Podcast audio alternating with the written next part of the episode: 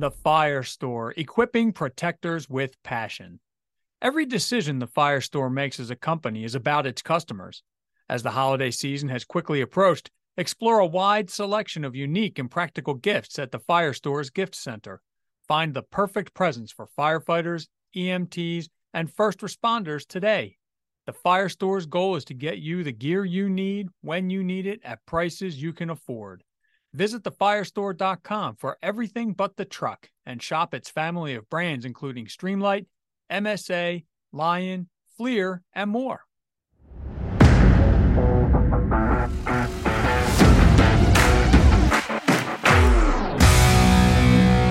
Good evening, and welcome to another edition of everyone's favorite podcast and radio show, and also fast food restaurant. Ladies and gentlemen, it's the Larry Conley Radio Show with tonight's special guest, Chief Jim and Joe Nedder. It's going to be a great conversation, and we can't wait to get uh, started talking to him. But uh, before we get going, let me introduce our fearless leader, ladies and gentlemen. You know him, you love him, and he owes child support to half of you. It's Deputy Chief of Training for Collinsville, Illinois ladies and gentlemen, Chief Larry Conley.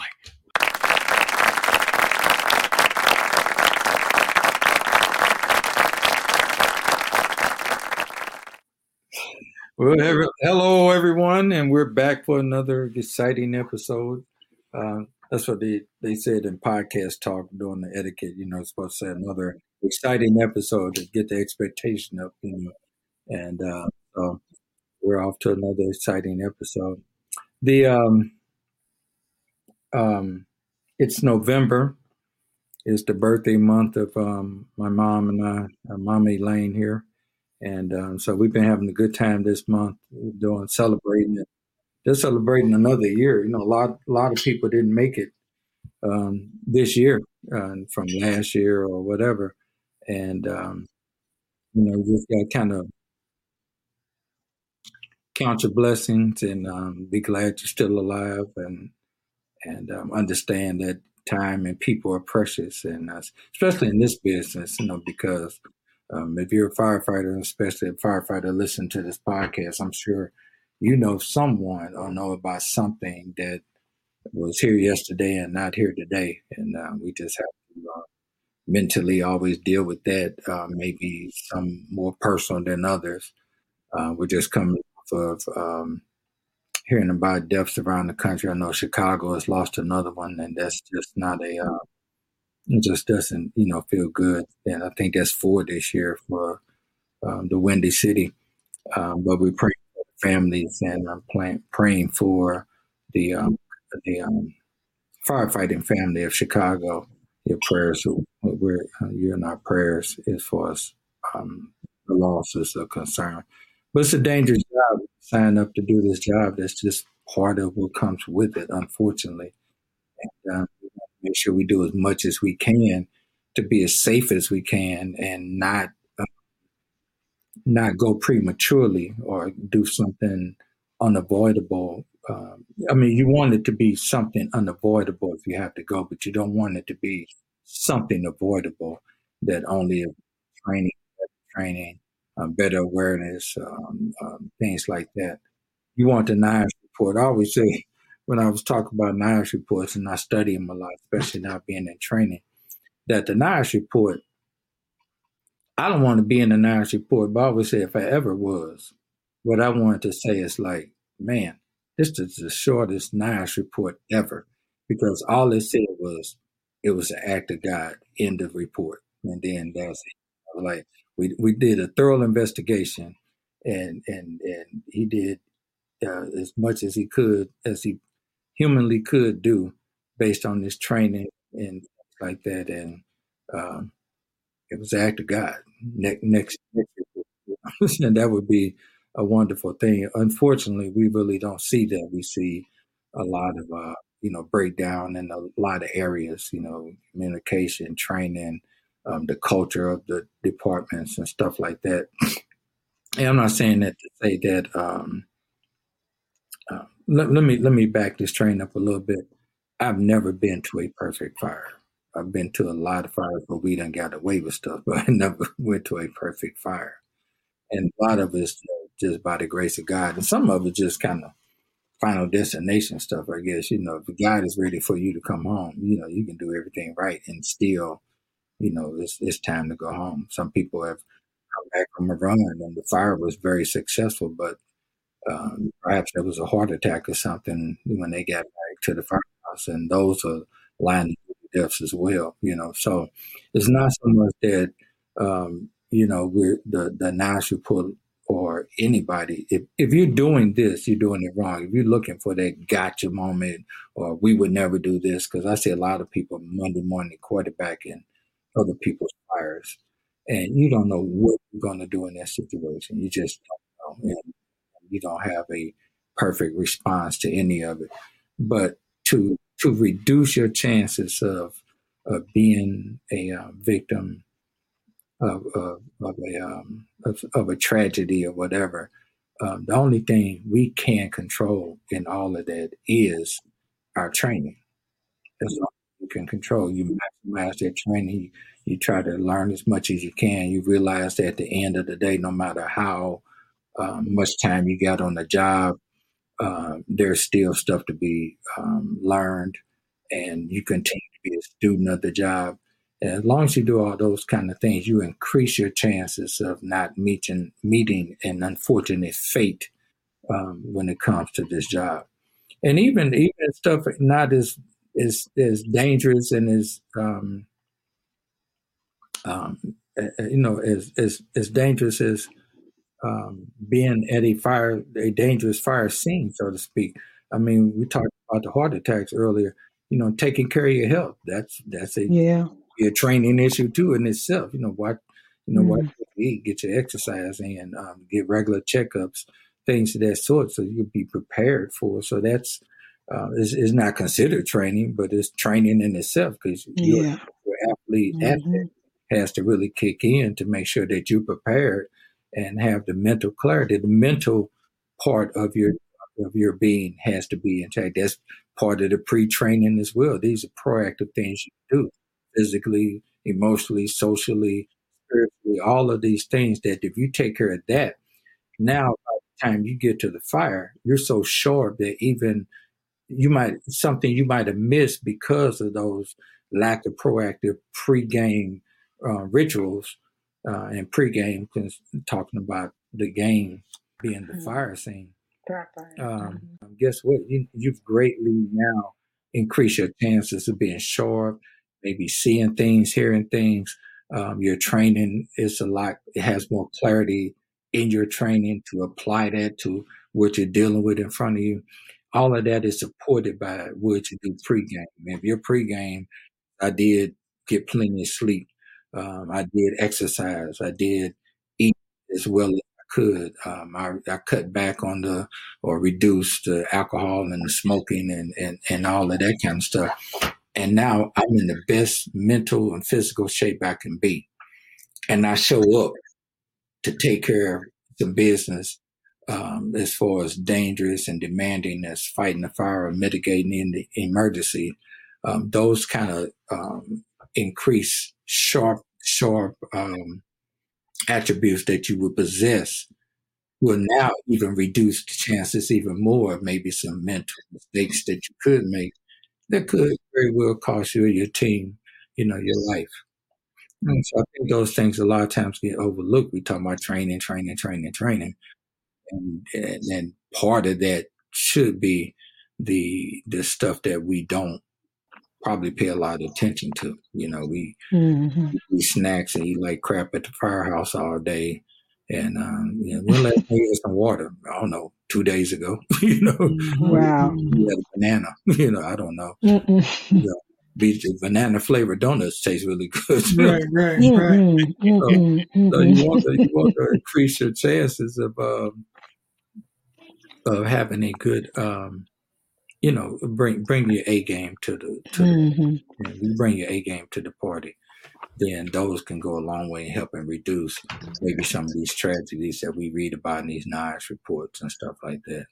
And like I said, at the end of the day, some of the things is just, uh, you know, God is just ready for you to come home. And if He is, then uh, that's what you believe, then you can do everything and still go right.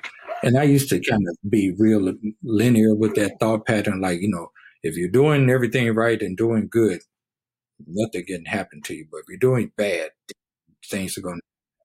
to That does happen. I've been on too many accident scenes where the bad guy is running from the cops or something, T-bones um, a family on their way to church, and the family on their way to church is dead, T-bone walking away from the scene in handcuffs. You know, so that's not always. It was time for, unfortunately, God called the, that family home. Unfortunately. Mm. Um, but so I'm not saying that like it's as cut and dry as do all your mm. great training and all that, and you can't, you know, um, perish or.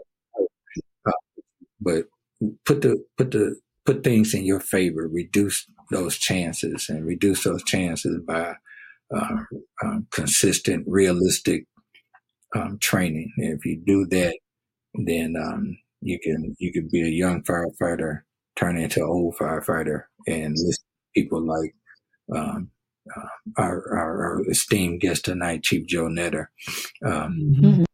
Mm-hmm. Joe was really um, 27. He just had he just grayed earlier. You know. I was going I was going to interject. Now you, you cleaned up pretty good, but I was like, don't start nothing. It won't be nothing. Okay. uh, uh, uh, us, us, us firefighters have been in the game a long time, and I'll say maybe if you're 30 plus, we're gonna we're gonna call you a veteran. You know. And, Mm-hmm. Um, with with that, if you're 30 plus in the game and you've been growing in that in that reward, um, you know, you you're an old guy who can teach these new guys something. You know, that's right. And but you can only teach them something if you're constantly learning. We got firefighters who um, who who they've been coming to work for 30 years. That's different than being a firefighter. That's right. When you're a firefighter, you're still in the constant learning mode. You, you, the, the recycling is going on. They're short, the saw is short constantly, no matter what the age is. But if you're just, you know, an employee of the fire department that you work for, you're probably the person who shows up and sits in the chair and talks about, you know, I learned that stuff a long time ago. You know, ain't nothing new under the sun. Or think that it's cute you went to that little conference you went to, but you know, I know it's only 35,000 people showed up in Indianapolis, whatever, but you know, that ain't nothing. Then what do they know? You know, whatever kind of you may have with them. But the firefighters, the firefighters, they keep fighting and they can retire and keep fighting. That's what we're always looking for, the firefighters who keep fighting, keep training, and realize that even at certain ages and certain ranks or whatever you want to call it, um, they're still in the learning mode. Nothing is beneath them. And so says something beneath them, quit the job now, please. Please. You're, you're dangerous. you know, you know, you're not dangerous. You're dangerous. so, mm, so we want to be, um, we want to be, um, we want to be rid of that type of mentality because that, that type of mentality can actually infect the rest of the crew. They can infect the me, You know, the, the new guys come on, the new gals come on the job. And when the new people come on the job, they look at you. And if you're always the recliner person or telling people that this stuff is beneath you, they, depending on their tendency, they almost can't wait. Like, well, how long does it take me to get to the point where I can just sit in that and not do anything until the call comes. How, long is it before I can do that? And that becomes the goal instead of constant learning. So you got to create that culture when you're the when you're the um, veteran in the group. That yeah, yeah, yeah, I've been doing this a minute, but let, us let's go over a few basic things and let's let's sharpen that until we can't get it wrong. You know all falls under the, the, the heading of good training. And, and David mm-hmm. and I call it good home training because when you have your good home training at the firehouse and you're ready for with anything at the um, out in the street. And that's where we be sharp, ready, honest, mentally, physically, socially, spiritually, and, and, and, and ready to take on tragedy and reduce the chances of something happening to a member of your department and reduce the chances of um, you or somebody you know ended up on on these reports. That was a long segue into this because you know the Uncle Larry's uh, Oh, yes. format is to Lord, Larry's format is definitely to do the so. Excuse me. sets the tone for um, what we're talking about tonight. So it's not just a rant, ladies and gentlemen, boys and girls. Hey, No, it is it is a rant, but not Right, just a rant. That's, right, right. that's the important thing to understand. Mm, Somebody not get even Joe touch back in here, please. Mm, right, but uh, Yeah. Well, well, I was just going to say, Larry, you hit on all the stuff I wanted to talk about. So I'll see you yeah, later. okay, we're, we're done here. We're- right. Thanks a lot, Joe. And, and, and we had a talk before you all got here, Yeah, so yeah, we, yeah. we really right. done, aren't we, Joe? I never saw Joe's lips move once. You know. but seriously, Yeah. uh, I wanted to, and that's part of the reason I wanted to have the conversation with my good friend Joe Nedder tonight. Um, uh, Chief, uh, it's great to have you on the show, and um, and I know uh, we met a few years ago um, after you won the esteemed George Post Instructor of the Year award. I think Mm. I think you beat me out by half a half a point on that and getting that award. Anyway. but seriously, Mm-mm. Uh, when I met Joe, Joe, Joe got up and accepted the award, and, and the speech was uh, very humbling. And then when we met at the um, ISFI luncheon, Yeah, that's right. and uh, and we talked, and man, I was telling you then that uh, hey, I want to, um, you know, stay in touch and and really Yep. want to kind of read your pedigree. I said, well, this guy might know a few things that can help him let me let me see what's up. You know, if he if he would be so inclined, you know, he didn't have a kiss the ring mentality, like you know, uh, talk to my people and how my people get back to your people.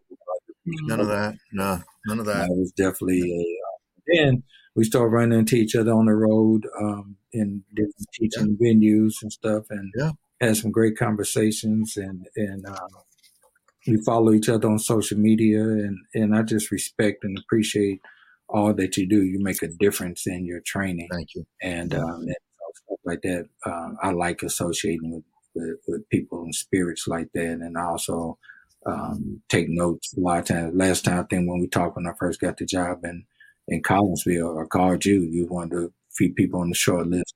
People I called. Hey Joe, what, Yeah. what have I got myself into? You know, help help a brother. Yeah. And I had a long. thing. we. I was saying I don't want to get a lot of this time. Forty five minutes later, we were still going, and I was writing stuff Mm. as you Wow. talking. Yeah. I was honored that you called me. Yeah. I was. So I said, uh, well, let me get this brother on this show so we can talk training, leadership. And Joe's written a couple of books. He's been doing training for a long time. He tried to retire, but they said, no, no, no, come on back. We mm-hmm. need you. The, the service needs you. And he had to do Michael Corleone. Like every time I try to get out. "Put back in." Yeah, we've never seen that movie. oh my gosh. Well, you young Great cats, watch The Godfather 1, 2, and 3. You know, if you got a couple of days. you know, so. Right. I hear you. that was a good one. Glad to have you on, Joe. Joe, for people in our audience who may not know you, because uh, we got a different demographic. You know, some we got some some of our some of our demographic is little little gangster. You know, so they might like who, who is Joe? You know, we we gangster firefighters. Who, who is Joe? You know, what's up? So anyway, um, but anyway, tell us a little bit about you know how long you've been, uh, uh, you know, uh, in the service, and uh, what kind of inspired you to want to get into training, and and then basically what you're doing now. We just kind of walk the uh, whole conversation from that base. Okay, sure, sure, sure. So, it, and I'll be brief if I can. Uh, so, first off, I've I've been either an on-call or volunteer firefighter for 47 years now. 47, Wow. 46, something like that. Wow. Long time, long time. Um, I'm off the line. Okay, I don't. The the, the town uh, that doesn't allow me to go to calls because they don't want to insure me. Okay, if, if something happens bad, and I can understand that. But um, I started on April second, nineteen seventy-seven, in a little tiny town, Wow. Okay, very rural. Um, you know, the, the frontline piece was a 1965 Ford F750, Wow. 750 pump. uh, 750 mm. gallons of water, one pre-connect line. Wow. yeah, and we wow. rode, we, rode, we rode the rear step. Right, right. yeah, yeah, it was old school. And what I found, what what got me involved was um, I was involved in different organizations in town. Well, the guys were on the fire department, volunteer. Come mm. on, Joe, join. Eh. So they convinced me. I went the first night of training, got dirty, flowed some water. I was hooked, mm. and I loved it. And what what started going from there was that they they were very myopic at the time. The guy was running the show, the chief, myopic. This is the way we do it here. And it took me like a year or two to kind of figure out that he might be right, he might be wrong, but you know, we have to broaden our, the way we look at things and where we learn from, and it's just not the way we do it here. So I started taking training, and I found out there were classes you could go to locally, different departments and stuff, and it just started to steamroll, and um, I, I really, really threw myself into it. And anyone who knows me will tell you, knows me well for all these years, is um, my first love has always been the fire service. I I did I did okay uh, in in in in my, if you will, the job to put food on the table, but um, as soon as I could get away from that table, I was back at the fire station mm-hmm. type deal. Okay, it was my passion, yeah. and um, tr- truly my passion and it just it escalated. I, I, I got rank. I became a lieutenant. Then I was a training officer. Then I became a captain, and um, uh, I got passed over for fire chief after 25 years there, mm. and I was heartbroken. But then I realized, and I realize now, that's not where the big guy wanted me to be. Mm-hmm. And we actually we actually moved. We sold the house. 25 years we had lived there and um, we moved down to the to Uxbridge, Massachusetts.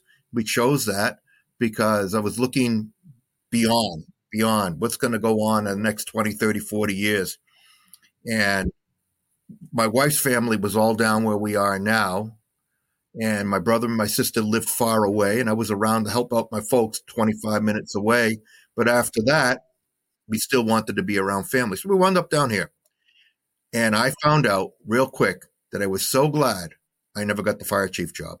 It wasn't oh, me. Wow. It wasn't mm-hmm. me.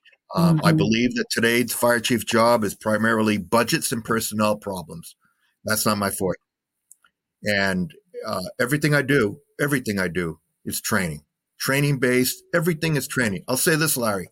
No matter what, I don't care if you go the biggest fire you've ever been to, and I've been to, I went to a mill fire where at the peak of the mill, oh yeah, old New England mills, there were, at the peak of it, we were flowing 25 gallons of water of, of uh, 25 gallons of water a minute on this fire. Okay. I mean, it was gigantic. It burned for 24 hours. And, but everything there, the success of it came back to one thing your training. Mm-hmm. And everything we do comes back to one thing your training. And, and that's my passion. I, am They say I'm fanatical about it. They joke about it. Uh, I get good teased about it, but every other word out of my mouth is training, and you got to get on board. And there's there's no excuse. I'm going to ramble here. Sorry. There's no excuse. No, come on. How can you tell me I'm all set? You know, we have this, and whether I've trained, I've trained a lot of little departments, but I've actually worked in training and departments 130 150 members that's a pretty good sized department i think mm-hmm. but i've always and i found out there's a lot of things in common they all have the same person who says i'm all set you know i've done that before never needed it before and any of this mm-hmm. other nonsense and I, I look at them and it, you know, if I'm getting paid to be there and they're paying me well, I keep my mouth shut. But mm-hmm. until I'm about to until I'm about to leave. Yeah. But but I, I tell my own guys where I train. I work in Mendon. I'm the deputy chief of training, and I work with a couple of other uh, communities near me. And I tell them all, if you don't go to mm. training and you think you're all set, why should I trust you with my life at a Come call. on. Ooh, Come on. It goes right back to what you were saying. All right now. Okay. Mhm. You can't tell me that Hmm. y- if you haven't done this in 10 years, in five years, in six years, in 30 years, that when the you know what hits the fan, you're going to Mm. remember how to Mm. do your job. Mm. Because Absolutely. at that point, it's right. At that point, you are a danger to me and everyone else in that fire ground. Yeah. And that's how I look at it. Mm. And and, and when we get into training, um, I, I'm, I'm my focus is basics first. There was a fire, fire lieutenant in, in Chicago, and I haven't talked to him in a bit. He retired. His name was uh, Lieutenant Pat Lynch. He was he was a legend. You've heard. You're nodding your head. That's a legend up there. All right, and and I got to meet him with Ricky uh, Kolomay and Bobby Hoff and the, that group for rapid intervention training. And and I loved Pat. I liked them all, but Pat always used to say to me, Joey, we got to teach our guys to learn to execute the basics to the fullest. If you can't do the basics, what kind of firefighter are you? Mm. Mhm. And that's lived in my head. Yeah, that's lived in my head. I'd like to make a couple of comments to on some stuff you were talking about, Larry.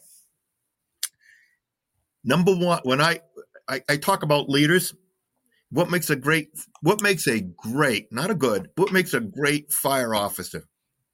And pick up on what you said.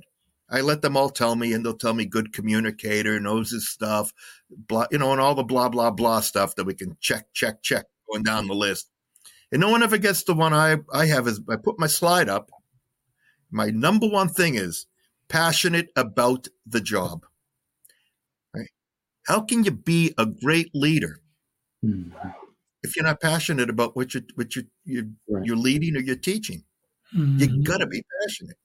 And I and I think about you know Miss Elaine's business. How, if she wasn't passionate about her faith, how could she be a great preacher? Or Mhm. David, with the things that you do with the theaters and the movies and everything, you gotta you gotta nail it. And Larry, we know. And from that passion. Becomes leadership. And Mhm. um, Yeah. when I teach, I always told people, tell me you're very passionate about it. My mentor, he's deceased guy named Jack Peltier, helped me a lot. And I used to say to him, you know, Jack encouraged me to do this and really bring myself forward. And he told me, you've got something that most don't. And I said, what's that? Your passion and your enthusiasm. Mm. Wow. And it's, and it's contagious, Mhm. right? It's contagious. Mhm. And that's, that's, that's how I push it.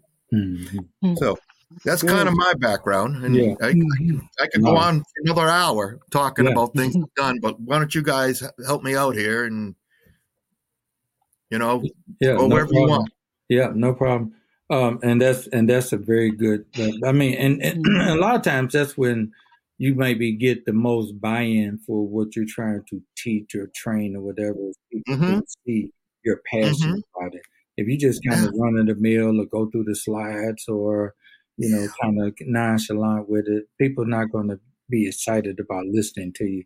But when you hold out to what you believe in, um, and that's and that's a principle. You know, you got you got actually bad leaders out here, but if they're passionate about what they're doing, they're gonna get some followers. You know, so so You that passion is is is key. Yep. Uh, key Yep. element in what you're talking about. You got to be all in, and when they feel like you're all in, then Mhm. they, they will, um, you know, listen more to what you have to Mhm. say. And when you are involved in a job that could kill you, um, you probably should be about a little, at least, No a little passion. passionate about Yeah, um, yeah. Of the training Yeah. the- and things of that Mhm. sort. You know, um, Mm.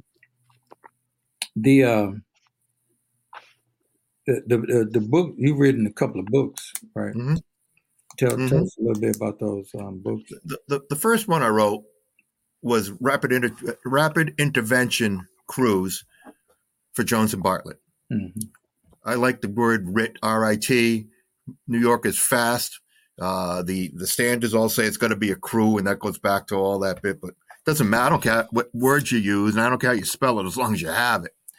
And yeah, and um, where that came from was December third, nineteen ninety nine. We had the tragic Worcester fire, where six guys died. I knew one of them. I actually was on the first big task force that was brought in to pour water on on the building over overnight. And after that, the Massachusetts Fire Academy started realizing that not that it would have necessarily made a difference there because of the situations in the in the building and the combustibles, but we really needed to step up with rapid intervention. And rapid intervention is is uh, uh, is the process and, uh, and, skills of learning to go in and save other firefighters who are, who are in major league trouble. So what they did is the, the, the two premier trainers at the time were out of Chicago, Bob Hoff and Ricky Kolomay. And they were going all over the country teaching. So they hired them. State hired them. They came in, and I was working for the state as an instructor at the time. And we hit it off. I, I actually I was tasked to go pick them up at the airport and bring them out and get them going. And every time they came out, we became more and more friends. Mm. They, they've been to my house. They've stayed at my house. I've been to theirs. But they instilled something in me, and I became I'm going to use the word fanatical about RIT mm. because I realized we're not doing this. Most people mm. aren't doing this. And if it's my butt inside, who's going to come save me? Mm-hmm. Mm-hmm. So it just it steamrolled, and I became one of the lead instructors for the state. And then I was getting picked up in private hirings where communities were hiring me to come out and, and to train in this stuff. So, long story short, Rick and Bobby had written a book for fire engineering, and um, and I wanted to I wanted to take it to the next level. So I called them and said, "Are you going to update your book?" And they absolutely said no. And I said, "Would you mind if I wrote a book on it?" They said, "Go for it." So what I did is um, I I pitched some different publications, publishers rather, and um, at the time, fire engineering was not looking for another RIT book, so Jones and Bartlett picked me up. And what my book became is it's it's a textbook, and it's a step by step on how to do the skills. But my approach has always been different. I like to say, okay, I'm going to teach you to do something. But before I teach you to do it, I'm going to teach you why we need to do this. Mm-hmm. And the why, especially with our young people, and you know this, David, mm-hmm. it, it, people will say to you, we tell them, okay, we're going to do this. They go, well, why do we need that? Mm-hmm. That's a big word today. Why? So the book is done very well.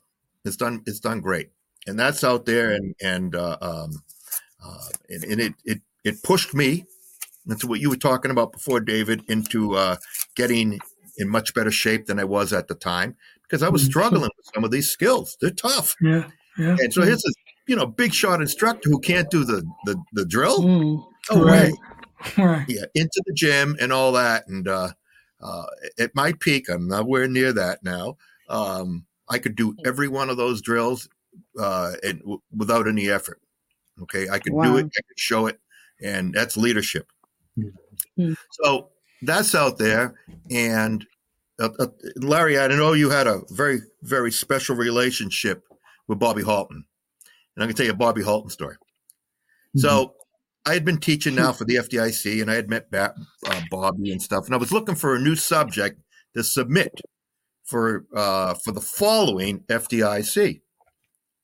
So I'm walking down the hall and I was with a buddy of mine and I saw Bobby, who during the show, you know, it's impossible to find him because he he's he doesn't stay still.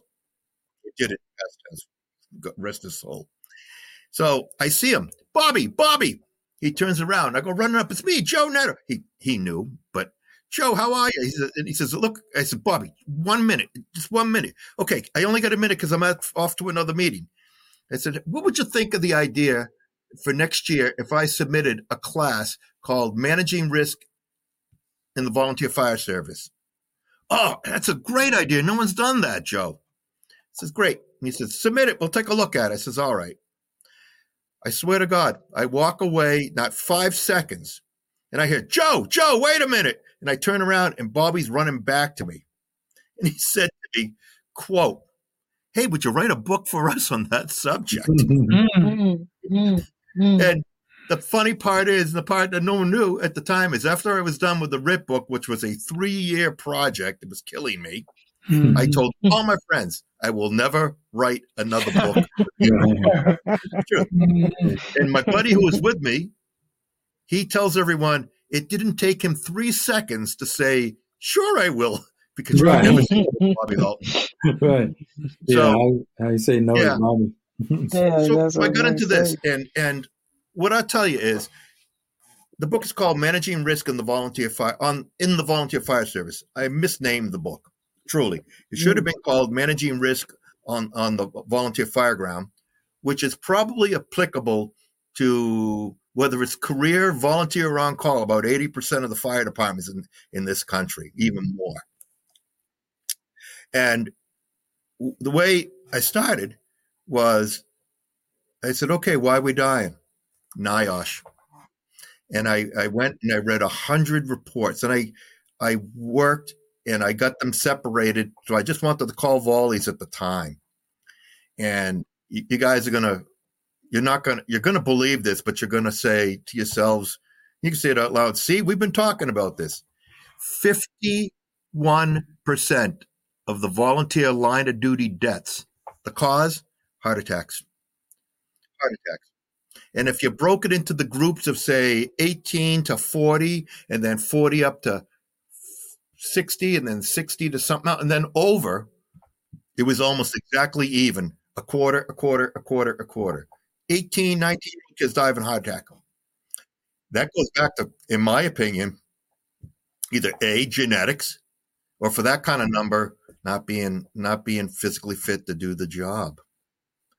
So I rolled it from there and did a lot of re- I did a lot of research, and what I found was when you started reading and trying to study risk management, you, you truly did get lost in a sea of intellectualism and complexity. Well, it's not easy to understand. And then there were, I started looking at different fireground command processes for reducing risk. And my, my hand to God, I didn't understand this stuff. I knew what they were trying to get to, but I didn't understand it. Mhm. And, and, you know, I'm a simple guy. I didn't go to MIT or Harvard or any of those places. I didn't need that. Right. I went to college, but I, I didn't need all the, the walk around with the big degrees. Right. But I consider myself educated. Hmm. And educated means you know how to seek out and learn more. Because college used to be teaching you how to learn and how to better yourself, how to move forward in life. Mhm. So I put together a four step process for the fireground, and it, it's just it's just taken off. The book does very well. Uh, Nice. it's, it's for sale on Fire Engineering's books website. Hmm. And um, I would say now the classes I go out and teach, and they're all lecture for the most part now, um, are the number one thing I'm getting called for is, is the risk management Mhm. Mm. and um, and, and it's really started to open some eyes because Mhm. they, they, they they've they've never had it presented to them in such an easy to understand and more importantly easy to use method. Right. Yeah, Yeah. yeah, As far as firefighters go, that's always seems to be the correct methodology. I know Tom that, and and I, I'm not saying I don't respect people who tend to be, um, you know, very academic about things and know things. Mhm. If you go to, I went- to public school, so you're going to break it down real simple for for Uncle Larry, you know. but whatever. but uh but the point i'm trying to make is with is that um when you are able to break it down into you know simple bite-sized doable things it, it continues to re- reduce the excuses of not um, Yeah. Yeah. adapting um, success principles that will help you out you know in these situations because otherwise once it gets looks like it turns into a lot of you know psychobabble minutia people Yeah. is going to not be interested and then they'll throw the baby out with the bathwater unfortunately Right. you know. um, another thing i wanted to try and address i was writing the notes while you were talking too is talking about the um, man that heart attack thing is, is a big deal Yeah. It is. and I've, I've It is. definitely have known some um, some firefighters um, that I've known personally who have died of heart attacks, whether it's um, on the job, off the job. I've had some firefighters that they didn't wake up the next day and they said, go up there and check on so and so. And when they got up there, um, you know, they, they okay. weren't going to wake up there to mm-hmm. carry the firehouse. Um, yeah, people after and all that kind of stuff. So um, these, uh, but I, I, I, think what gets missed because it really is the silent killer, especially my firefighters. I think we don't make the the shift like we should. And I'm guilty of it too. I'm not saying like I've been enlightened because a lot of this stuff I've just learned um, to really concentrate on maybe the last you know five to ten years, if, if that much, you know. And uh, mm-hmm. uh, and what I what I've discovered in just understanding it is that it truly is a silent killer, but we haven't we don't always make the shift when we become firefighters. We think we get. it's not good even if you work a a, a less stressful job, but it's mm-hmm. definitely not good if you work the stressful job that we work. But I think what you under, we don't we don't take into consideration when it comes to the heart attack factor is um, is not just about the isolated thing of a heart attack and purely by genetics or something like that. I think we don't realize the combination that that, that leads to that. So you get um, broken sleep because of the shift work that we do. Um, you get um, exerting yourself, going from from nothing to all out right now. Right, that's right. The weight that you have to carry, and you got extra weight personally, and you carry that with the fifty three pounds of equipment that you got to mm-hmm. carry. Now you mm-hmm. hauling all that around. Um, um, the stress, the stress, you know, all the chemical imbalances that stress can cause. When you add all those combinations up between stress, um, not being physically prepared, yep. um, the, the, the, the, your, you know, your physical weight and all that, the heart is like, what are you doing? you know, like, you know, mm-hmm. I feel under attack, so I'm gonna get you back, you know, whatever. You know. But, yeah. but and then if if you don't make maintenance or, or, or keep the improvements going as your career goes on, you're going to get older.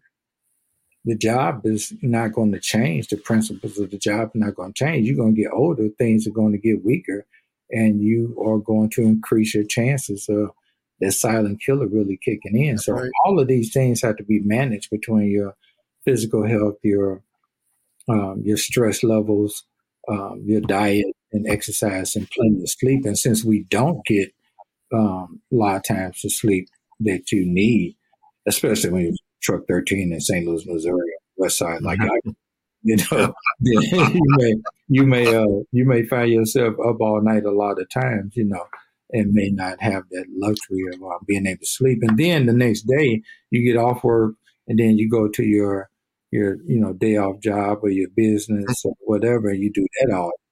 Then you get home, and you have to definitely deal with the family. So you may not get into bed until late. Then you got to get up and do it all over again. And and when you normalize that, you ignore things like your heart catching up with you and and, and that's right. taking you out. You know. Mm-hmm. So that's an amazing statistic right there. You know? Yeah, yeah. I uh, I can tell you too from a from a on call volley volunteer point of view, it's it's basically the same thing because I might we not might not be sleeping upstairs in the bunk room, but you know your your pages go off and it's from deep sleep. I can I swear to God I can remember a couple of nights where I got to the station and I don't remember driving there. Yeah. I was half ah. asleep.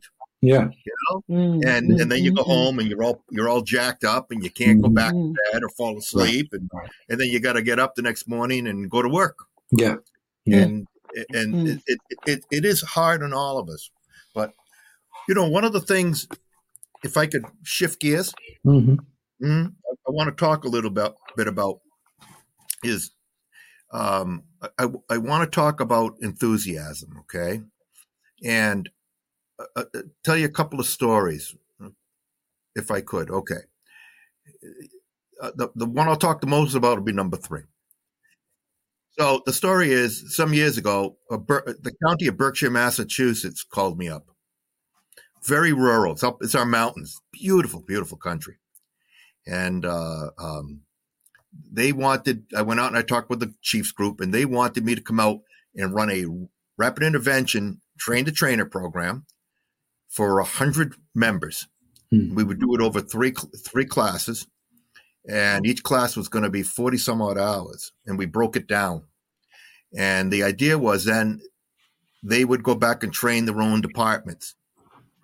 So hmm. I put it together and they hired us. And no, we went.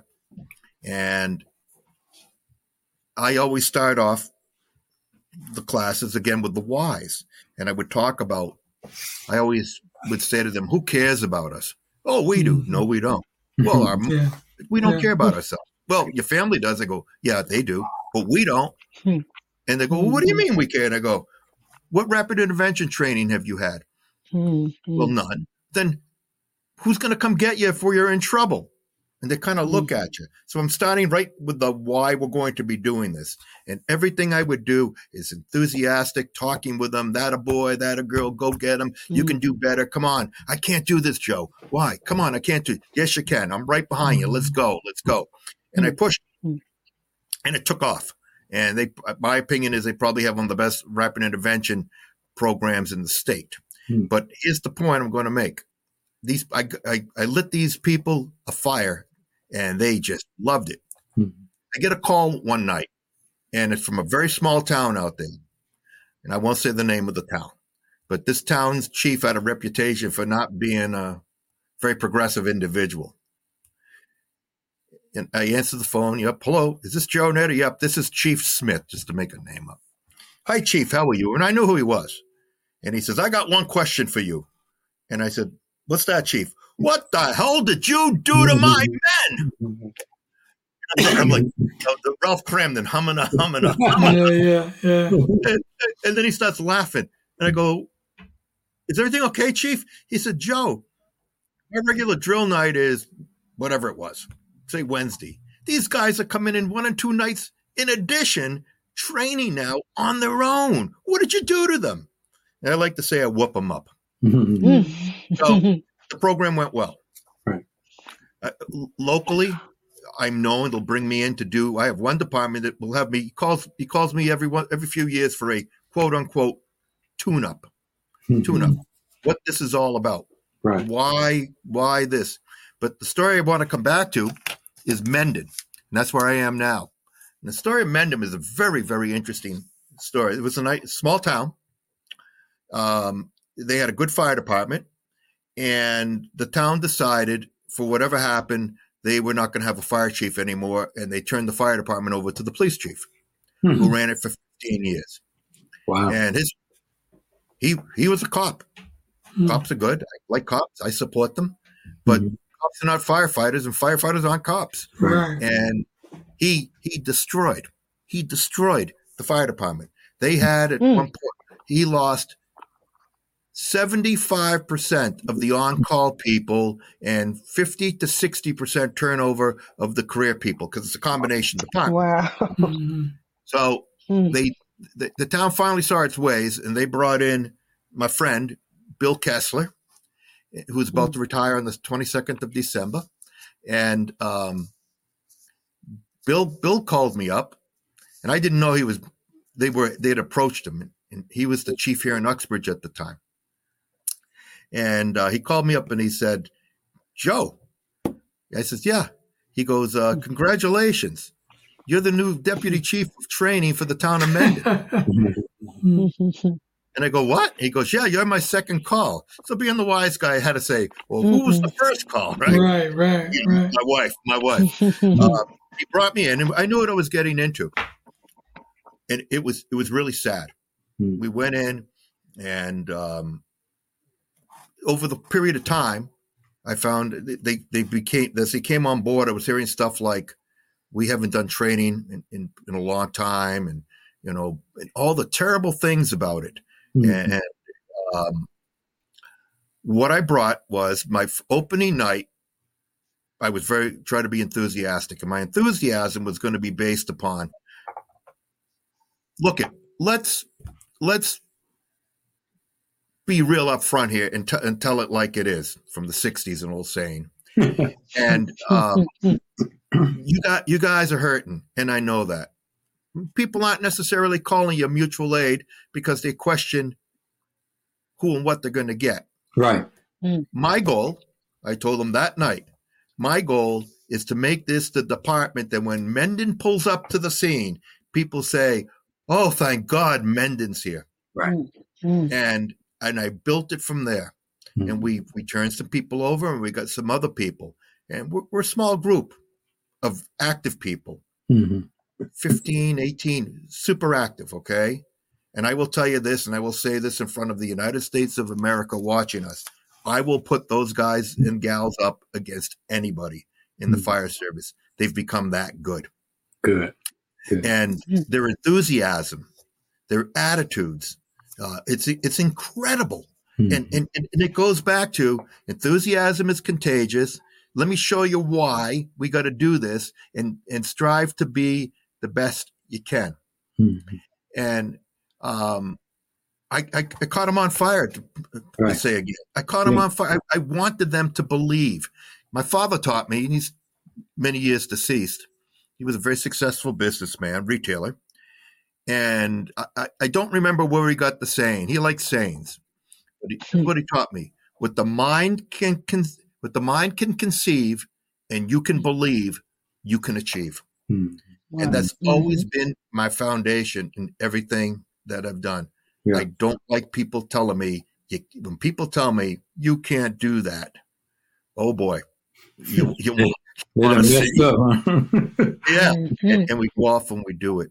Right. So, you know, I, I think that as, as training officers, we have to understand we have to bring enthusiasm. We have to bring purpose. We have part of our job is to get them excited. And part of our Hmm. job is to say to the ones who don't want to train, how can you do your job? Mhm. Yeah, And sometimes, yeah. And you know what? Sometimes it's real simple. You don't have to say it to them. You just train everybody else, and everyone's now saying, How come Joe's over there or Mary's over here, Steve's over there sitting on their butts not doing anything? Then you say, Hey Joe, come on over here. Throw this 24 one man for me, would you? Well, I'm all set. Not all set means you can't. And and the members know that. So it's a little bit of intimidation, isn't it, Larry? Yep. Kind of what Yeah. you say, passive aggressive, maybe nonverbal or whatever you want to Yes, call it. yes, absolutely. Absolutely. But uh, Yeah. wow, that's good Yeah. stuff. So, yeah. So Kind I of, don't know. kind of supports the whole attitude is everything kind of mentality. You know, like Very much if so. you have the Mhm. right attitude, then you can Yeah. definitely achieve everything. But the the wrong attitude can can really you know slow you down or or really um, stop the progress of of, of Mhm. things really bad too. Mhm. And Mhm. and I think, like you said, as the training officer, you definitely have to continue to feed that can do attitude because the um the the opposite is always going to be there. Um, it's always going to be supported, and if you're not Yeah. careful, could take over. You know your organization. Yep. Mhm. And I don't Yep. think you're ever going to get rid of the naysayers because they the naysayers are a principal part of life, unfortunately. But you don't have to let the naysayers win or rule, and that's the key. And, and we we kind of got to know how to make them less influential and um and and more unimportant to Right. our organization. Mm. And I And think what happens is since bad news travels so fast, we tend to, and I think it's a human thing we have to train ourselves to overcome. we tend to give a lot of attention to the bad news. Like we, you know, Yeah. like the whole adage Mhm. about the newspaper. If the headline says, young man knocks old lady upside the head and drags her across the street. That's front page news. What is our country coming to? We need, um, um, you know, all kind of initiatives and incentives and more cameras and more police and all that. Yeah. It becomes the front page news. It becomes the headline um, on the on the evening news. However, young man helps an old lady across the street. Yeah, Mhm. It may not happen, and if it does happen, it's the feel good story at the end of the at the end That's of exactly. Yeah. If you believe Yeah. you lead, that's what they say. yeah. I, I, I watch the news. I watch the evening news a lot of time when I get home um, while I'm eating my healthy choice dinners. No, but, and honey but, bun. Wait, what? Right, right, right. Uh, reduced sugar honey buns. No, but uh, followed by apple pie for dessert. right, right. Organic apple pies. Organic, yeah. you know. Uh, but anyway, um, but I, I noticed that the flow of the news cycle. Oh, we're going to start you off with breaking news, and it's whatever the top news story of the day, which is usually bad. And then, um, but at the end, it said before we sign off, um, when we get back from commercial break, we'll have a, a, a heartwarming story. And I guess they figured we're going to try to end on a positive note. Positive note, but yeah. but I don't know if everybody only watches for the bad news, and by the time you get into what they consider minutia news, a lot of people may may miss the heartwarming story. So um, but unfortunately, if you start out with the heartwarming story, like we're going to start with some some good news today. Um, you know, it might it sound on paper like a good idea, but maybe people like we don't want to hear no good news. What's bad happening? and we want to hear that now. You know, so I was saying that to say that uh, when you do have naysayers in organizations, um, they they can unfortunately get the most press empty his wagon, making the loudest noise type of that's right theory. And we have to, as leaders, um, um, like you said, put them on the island of misfit misfit kids or something, and mm-hmm. and then let them make the culture that you're creating of progressive, uplifting, um, um, you know, training and and and whatever that may be for your organization make that be the popular talked about feel good story. And then that bad story comes at the end, even if it makes the list, you know. And I, I don't know how we're going to do that. I agree with everything you're saying. I, I, I am so disgusted with uh, the news cycles today because you're right. There's show me something good. Mm-hmm. They had mm-hmm. on this this, mor- today's, this morning's news. Just to your point, it started off with all the bad stuff going on. There's shootings, murders, Israel, blah blah blah, all the way down. Go right down. You know, Trump, Biden, go right down the list. Everything, like them, hate them, whatever, all the way down. The last segment at the very end was about a thing where uh, in in Boston, in the inner city, in the tough mm. neighborhoods, uh, they they were uh, a, a, a, a lady pastor there. This is her ex. I can't remember how many years packing up uh, uh, Thanksgiving meals mm-hmm. right? Mm-hmm. And they interviewed two little boys. Mm-hmm. They, mm. they had to be under 10. Hmm. And they were talking about what they're doing and helping people in need and stuff. It, it was absolutely, you, would want to cry watching it. It was mm-hmm. wonderful. Right. And then they end, and then four minutes later, after the commercial break, they come back. And today in Boston, there was a shooting. And, mm-hmm. right. and here we go again. Right down you know, the street from the turkey drive. Wait, what? Right, right, right, right. Yeah. Yeah, mm-hmm. and we, we need more good news. Yeah, we do. And we we really do, and, mm-hmm. and I don't know how we're going to get it because, you know, I, I, our young people, so many of them, they don't understand. They don't understand mm-hmm. what life is and what really is going on in the world. Yeah, yeah. I, I, saw something. Not, and I, I don't want to. I don't want to go off on the wrong foot, mm-hmm. but I, I will say this. I, I was watching something the other night briefly and I can't remember the university, but they were talking about, and it was a big, big name, and it wasn't Harvard. In 19, it was either 1937, 1938. The students of that university voted Adolf Hitler the world leader of the year. Mm, wow. wow. Yeah. Yeah. And go figure. Mm. Go figure. That's amazing. It, it really is, and uh, you know, our kids need we need to educate them. Yeah, and I think we we the other thing we need, and I'm not saying this because we have Miss Elaine on the show. We need more people to embrace faith again. Yeah, mm-hmm. because that that's that's good news. Yeah, that's yeah, good news. Definitely, definitely. Yeah, I think it takes more of more of us who understand that to be courageous and consistent enough to do our part with it, um, because you know, it's and I'm not saying this to um, to either of you guys because I know the work that you guys do and put yours, you know, out there. But I'm saying a lot of people sit back and say, "Man, that's a shame," mm-hmm. but they don't put any effort into changing that shame. They are uh, spectators in that sense for the most part, and that's sadly because a lot of people think any of that work won't make a difference. But just everybody doing their part, however little, um, will change the climate, like you're talking about with the training.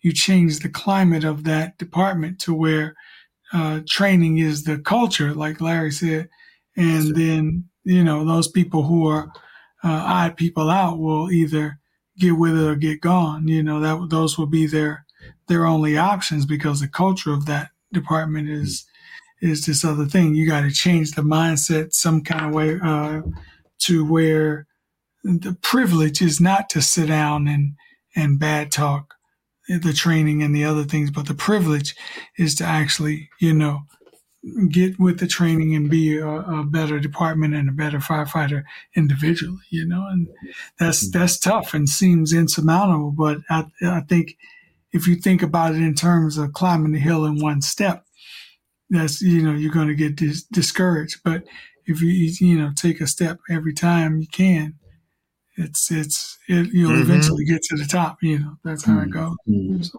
Mm-hmm. Most definitely. Mm-hmm. Um, the um, one of the things I wanted to ask you two two things, and um, so Joe Nedder sits down and, and is going to come up with training um, what would you say? I know I've, I've, talked to people like Forest Reeder about this and, yeah, good and guy. things like that. And uh, but I wanted to get your take on it.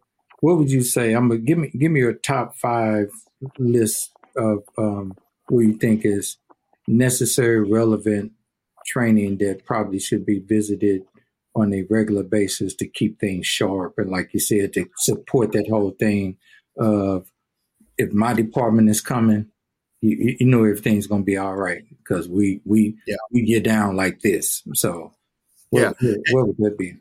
Okay, so I'll preface it by this: if you know, if I'm in the, if I'm FDNY, they don't have time to sit down mm-hmm. because they're going to they're going to fires twenty four seven, man. Right, right. But but in general, what I found is the number one thing I, I promote. Number one is fire behavior, reading smoke, modern fire service.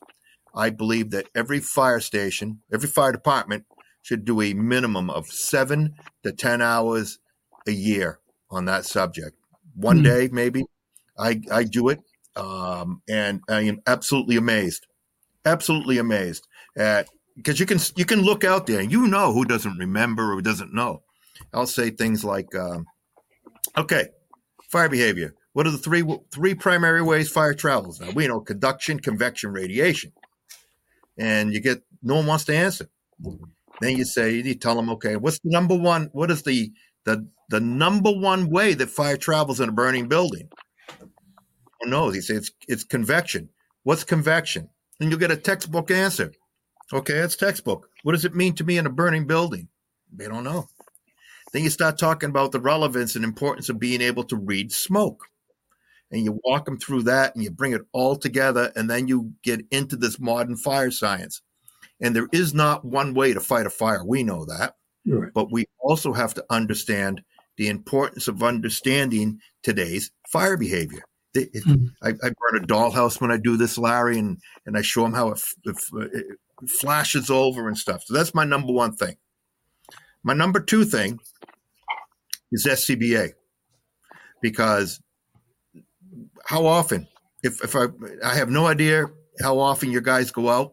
Okay, uh, I don't know much about Collinsville, but my question always is: in the last thirty days, how how how long have you been on uh, been breathing air at an actual incident, not training?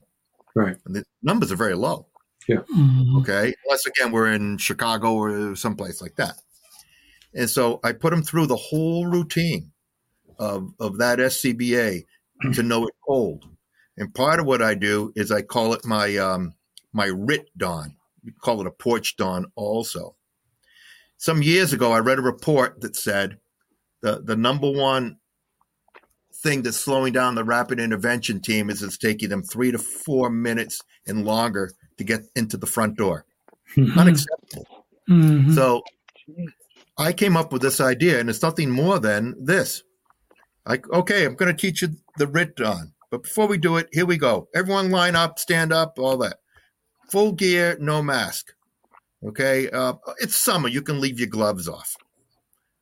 And when I say go, I want you to take off your helmet, put on your mask, get a seal, put on your hood, put on your helmet, do your chin strap, uh, uh, put your gloves on, and hold your regulator in your hands. You don't have to turn on the bottle for me. Hold the regulator in your hands. I'll give you 20 seconds to do that. Now, you'll always get some kids who are really enthusiastic and will come close. Mhm. The vast majority, you understand where that two, three, four minutes to get in the front door comes from.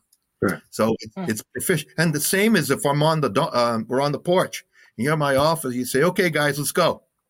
And, you know, I got to mask up. That's not the time to be playing around. Right. I don't know what I'm doing. I, I am very, very tough on the SC. We do when we throw ladders, we throw them with an SCBA on. Mhm. Sometimes we'll climb climb them with a pack, some uh, with on air, sometimes not on air. But if I'm on the fire, we're, we're small departments, so you might pull up in the engine, but I might turn around and say, "Officer Larry, get your crew and get a get a 35 over there, and I want it right there." Mhm. Can I, I don't want you to take your air pack off to do that. So I, I, I hammer on it. Third thing I ha- handle. But but but Joe, but Joe, that SCBA drills and all that is isn't that like simple routine stuff that's yes, it is. beneath but beneath a a, a- a professional firefighter? Absolutely, absolutely, and it, it- yeah, it is. And so here's another one. So I love to ask this question. Okay, guys, I got a question for you, and gals, excuse me, Miss Elaine. Um, what puts out fire? Now everyone's going to say water. Water. That's the right answer, correct? And I go, no. Mm. What do you mean? It's not. It's not the answer. What puts out fire? Water. No, that's not the right answer. That's the second answer. Firefighter. What's the first? Getting the nozzle to the fire. Mhm. And, and I hammer on Mm. hose handling, advancing the lines, getting them off the rigs, Mm. breaking out the kicks, moving, moving as a as a team. Okay, we're we're not. We go out the door here with two people, so they're going to make entry with the guy in the nozzle, and another firefighter might be the officer backing them up. But they got to get that line in the building and break out the kinks before. Mm. Um, Mm. I I, re- I hammer on on on that. Um, search and rescue. Now, being a St. Louis boy, I guarantee you, ninety percent of the fires you went to, they they called for primary search, Yes. and w- whether it was the truck or the heavy rescues or whatever, doing it around here, they don't do that. The- The cities do. Worcester does it. Boston does it. The larger cities. But when you pull up and you've got three three firefighters or five firefighters, and you're trying to do this, people aren't thinking search unless there's someone out there. Mommy and Daddy are out there saying, you know, uh, Papa Somebody's Joe's up inside. there. trap. Mm. Yeah, yeah, yeah. mhm. So it it the the um the skill the skill group it's denigrating it. They they don't have the skill. Um, uh, Another thing I'll do is after I've been with them a bit, I'll say to them, "I want an honest answer." And when they give me one, I go up and I shake their hands in front of everybody and say, "Thank you for being honest." Okay, you three, yep. Right now, you're you're my uh, you're my company. Come here and, and have them stand in the room. And I go, okay, we're just going to report. There's a five year old child trapped up there in the second floor in the BC corner. Go get him. Go get him. I hep it up, you know? And then I pause Hmm. and I say, how many of you are super comfortable with that command? What are you thinking Hmm. right now? And I'll hear everything from O S H I T to uh, I'm scared Mhm. and blah blah blah. And Hmm. the point I'm making is that two points. When you give an assignment, look at the company. Are they capable of doing it? If they're not, you have a Mm. training issue for Mm. another day. But um, we don't have we shouldn't have to look at companies. Those people should be taught. And the way I overcome that is I profess that every fire you go to, you search. And if I'm mm. if I'm the incident commander, and uh, uh, um, uh, um, Larry, you're you're the company officer, and young David's a new firefighter with us, I might turn around and say, Larry, listen, we think we got this fires. They're, they're knocking it down. It's not completely out of control. Take David, take him in, and run him through a real primary search. I don't think there's anyone, hmm. but we never know. Now you take David, you bring hmm. him in, and you push him, and you push him, and you push him, and we teach him. So number one, uh, uh, he's gaining experience. He's gaining skill. He's gaining enthusiasm. Okay, and it comes out, and all his other buddies, who you know, they're looking at Dave. David's he comes out, he's pumped up. He's ready to chest bump people because he's doing something. He's excited. He's included. He's being respected. All those other things, and the more Davids we get, the more that night comes where you really get that horrible uh, uh, report of people trapped the better mm. the chance for those people might be able to survive. Mm-hmm. Wow. that's search. Wow. Out out here, we do a lot a lot of water supply. Uh, the town of Mendon does not have any fire hydrants, so I, I work mm. that a lot, running pumps and all that bit. Wow. And um, um, I, I think that the the the fifth thing is just constantly reviewing size up and how to do we do these are our winter drills and making decisions because for the smaller departments you might have a kid who just got promoted to to lieutenant right in the officer's seat and hmm. frankly he's never run a fire in his life but he passed the exam and he got certified mm-hmm. this certified that and all this other bit but he, where's his bones he hasn't made his bones mm-hmm. so we have to we have to work with these people so those are my big mm-hmm. hitters Mm-hmm. Those are my big hitters.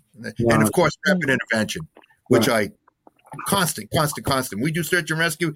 Boom, rapid intervention. Uh, there's a product out there I really like called the Fastboard, but it's and it's it's a wonderful tool. But I don't just train on the Fast Board. I say, what happens if we forgot it? What happens if someone else is using it? Mm-hmm. We're going to also learn to do these the old school way of doing the skills. Mm-hmm. You yeah, no, that's good stuff. And like you said, all of that sticks to the basics of things. It's not mm-hmm. anything mm-hmm. fancy. It's yeah. not anything um, that requires any degrees to do. It's not um, steeped in. I already know the basic stuff. Show me some some fancy new stuff that whatever is basic yeah. stuff, and it's applicable to any department. you work mm. for a busy department or you work for a department that's not so busy, these right. principal skills still have to be performed, whether they perform yeah. a lot or, or not.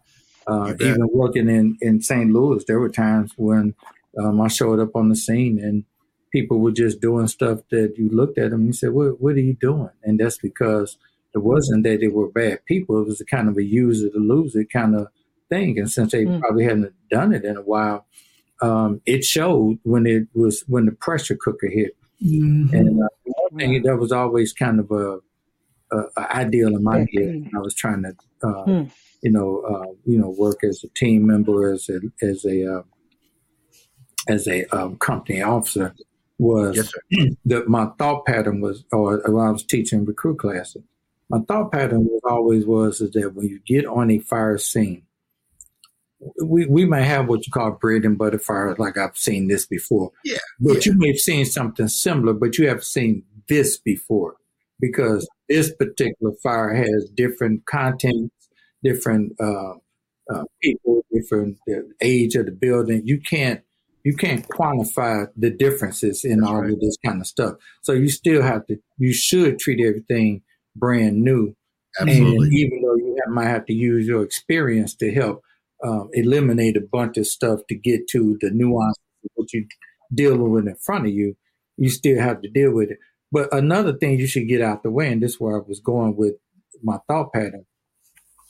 Get this basic stuff so down pat that it's it's such a reflex yeah. that yeah. all you need to concentrate is what's yeah. at hand. But if you got to concentrate mm-hmm. on what's at hand, along with like, oh, how do I put this on? How do I do this? How do I deploy this hose? Or how do I mm-hmm. throw a ladder? you complicate things even more. Which Yeah, high stress increases what situation. talked about at the beginning. Yeah, David. increases your chances for um, Yes. getting hurt and getting killed because you have you're you as a professional or, or a volunteer firefighter don't have these basic things down pat. And the, like you said, the last time you was on air, when the last time you was on air at a fire? I don't know, Mm, July. mm, But that's too long. mm, It's Yeah. not possible. It takes Wow. 45 days to forget something you thought you knew or to be proficient at it, you know. So Mm. it's uh it- Yeah. but, but but it's And hard Larry, to I'm just gonna say what David said about it's a high stress situation, and when you Yeah. you're when you don't have the the, the training to just Mhm. automatic, you know. I'd go to a fire, I'd look at it. We're, we're being sent in. Did I was I a little nervous? Yeah, I'd feel that little twinge of nervous here. But then I knew that my knowledge and my skills and my abilities Mhm. were there to help me to overcome. And then I'd go to Yeah. work. And but when you get there, you see people running around or not doing anything, or they're waiting for the chief to tell them what to do, or you were Hmm. on a truck, so the the uh, engine company's waiting for the truck to do their job before they go in, or whatever. It's like right, right. Mhm. when I look at your fire ground, what will I see? When I look at your Mhm. company operating, what will I see? That's the measure of their training. Yeah. Yeah. Wow. Nope. And what's funny is when you talk to people about it, they'll say it like, well, everybody knows that. I mean, sure, you want to get it down like that. Mhm. But then the mm-hmm. actual doing of it is a thing where you say, well, how dare you ask me to, you know, work basics uh, to where I can't get it wrong. Of course, I can't get. I've been doing it for ten years, but like you said, mm-hmm. you, you ask them when's the last time you did whatever, and then you know mm-hmm. the answer, the answer is you know enough time to get some people killed. Then you know Yeah. that's it's, Right. it's amazing One- one the of- disconnect. You know, Yeah, now one of the things I've done in training before is, um, you know, especially when cell phones and stuff start coming out, it's easy to record. Mm. Uh, I just started saying, okay, well, do you know this? Yeah, okay. Okay, well, let's record you doing it. And then they do it. Mm. And you'd be surprised the gap of what they thought in their head and what they see become two different things. They almost can believe that's them. Because they because if I believe totally what they told me, then we wouldn't need to record it. But when I record it and kind of show them this is what you were doing. Now I'm not trying to embarrass you or show you up or anything like that. I'm just No. saying, um, does this match how you thought it was going to be in your head? And I kind of Yeah. picked it up from years ago when you was doing, you know, you do assessment centers and stuff for promotional exam. You say to yourself, I know this stuff, so I'm just going to get up there and kind of wing it and tell these assessors what I know until you start doing it and realize, ooh, I sound really bad. My delivery is off. I don't sound logical and chronological about what I had to say. Mm. I really need to practice and put myself on tape. And when you practice and put yourself on tape and Wow. realize how many pauses and ums and searching for answers, answer, not not not really um, confident about what you're saying to the assessor. You don't Mhm. look like a confident person who can take care of business in That's this right. given scenario. But you don't right. know that unless you've been practicing looking at yourself on tape in the mirror or whatever, but better on tape because you can critique it and realize where that gap is between what I thought I knew and what the tape because tape don't lie you know. So, so if we kind of have more that um, that honest lie. self awareness Put that on a uh, of ourselves like that, and get ourselves closer to that, and then a lot, we're going to be a lot better off in the outcomes of our uh, training, doing those honest Yes. assessments. You know. Mm. That's 'Cause in my mind, I'm still Good. 21 and, and whooping people in the karate class, but I'm also 56 for real. For real. It's like, your body, your body lets you know that that kick don't get up as high as it used to. Mm-hmm. Mm. No, it's, Mm. there definitely is. So that's what we have to make sure that we um, continue to, to you know, reduce that gap. There's always going to be that difference, but reduce that gap in what you think you know and what you actually know. Absolutely. And the best thing they could ever invented was, I can record right now. Click, go. you know, and then Mhm. and then Yeah. do it, and Yeah. then and, and and that that could be a you know kind of a tool to help um, help people see. And if they're honest with themselves, Mhm. they said, "Yeah, I need some work on that," you know, or record mm-hmm. yourself. You know, I, I got sure. a couple of guys I know who are really serious about the craft, and they'll record themselves doing mm-hmm. kind of like the thing like one of the jurors you was talking about. I see something, I need to mask up real quick and get in. And mm-hmm. how how many seconds does it take me to do that? And they record themselves doing it, they're able to critique better and then point out like, okay, well, if I do this better, if I set my equipment up this way or whatever, but they That's know right. it because they did their honest assessment and not feeling insulted or feeling like it's beneath mm-hmm. me to mm-hmm. practice some basic nuances, especially when you don't do it every day. Because I don't care if you are New York, St. Louis, Chicago, or whoever. Overall, we still don't go to as many fires as we used to. And Absolutely if you're in the right. department that didn't get a lot of fires in the first place, is even mm-hmm. worse. So that's right. So, so if when it's time, when it's game time, and you're expected to be just as proficient as you were when you came out the academy, there's really no excuse. You know, you don't, and you don't have to wait for training day or training night or training evening or whatever, you know, training thing you get. These are little self drills you can do on your own. Um, in mm. addition to just checking your equipment in the morning. That's know. right. Mm. Get, but the other disconnect, the other disconnect is that what you want and what you provide is two different things. So, in other words, if you're in that building and you want a red team to come and get you, you want those guys to be pretty efficient at getting that That's gear on and getting in that door. And, but, but you, you know what I mean? But what you choose to try and work on to make sure you can do that and provide is, you know, is is what you're doing, what you would want for somebody to come and get you. Are you performing up to the level you would be expecting them to do. And so, David, I got to tell mm-hmm. you, you're spot on with that because there was a gentleman who's deceased now named Don Abbott out of um, Phoenix. Okay. Mm-hmm. And he did a he retired. He did a lot of good things, but he did a thing called Project Mayday. I don't know if you ever heard of that, Larry. Mm-hmm. Project Mayday. Did you ever read it? Never read it, but I heard of it. Okay. It might be mm-hmm. worth the read because I, I was, you know, it was right up my alley. Mm-hmm. And um, and I might be off by one or two percentile, but they in, they they people who called real maydays they interviewed, you know, by mail in or whatever. Seventy seven percent of the people who actually called a mayday had zero confidence in their department's rapid intervention mm. capabilities. Wow. You, that's the truth. Look it up, man. That's amazing. I was shocked. Mm. yeah. Yeah, who's wow. going to come get me? Wow. Who's going to come? You know, you're going to get a swell. You're going to get a swell funeral. Big deal. I, right. I, I, I, I, have been to too many. I really have been a lot of wow. line of duty death funerals, and I'm and I'm sick of them. Mm. yeah, that's uh, mm. that's that's mm. kind of that's that's kind of scary because if I'm trapped in there and say, mm. okay, well the red team's coming to get me. Oh, wait a minute, they don't like practicing mm. putting their stuff on, and, and, and they're a little slow on the uptake about yeah. uh, being active. And these are couch potatoes. That's the red team today.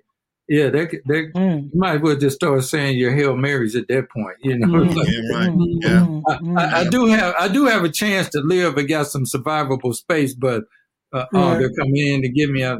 I, I guess I better just cancel. Tell tell tell mom I love her and uh, Dave, yeah. you can have Corvette, you know. So right, right, right, right. I hear you. Yeah, but um, yeah, they're, they're gonna be gone next. Yeah, write a book called write a book called "Is Your RIT Team a uh, short, uh, a blank? No, blank wait a minute. is it is it RIT or is it RIT team? Or blank? right. Hello. Hello. Don't let right, don't sure. let your mama find out. Right, right. Yeah. Yeah. You're gonna have yeah. come up yeah. missing we have we have to really make in all this everything we do. Um, mm-hmm. And like I say, I could ramble on for hours on this, and I don't yeah, want no, to. Yeah. But um, mm-hmm. w- one of the one of the things I like to do is, and I talk about why all this stuff is important. Mm-hmm. And, and, you know, I think you've picked up, Larry, knowing me. I like the flair for a little bit of dramatic. Sure. Okay. Mm-hmm. And mm-hmm.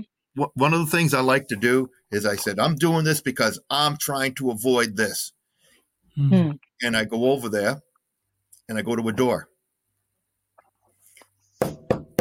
knock on the door, and I say, on the other side of that door is Mrs. Smith, And when she mm-hmm. opens that door and she sees the chief of the department and the chaplain standing there, she's going to know. And my mm-hmm. question is, mm-hmm. do you, yeah, do you, what can we do to prevent that? Yeah. In, in everything that we do, whether it's throwing a ladder, moving the hose for a quick extinguishment, whatever mm. it is, having your mm. gear on mm. right can yeah. make a difference in a Come grab. On. Yeah. Come on. Yeah. Wow.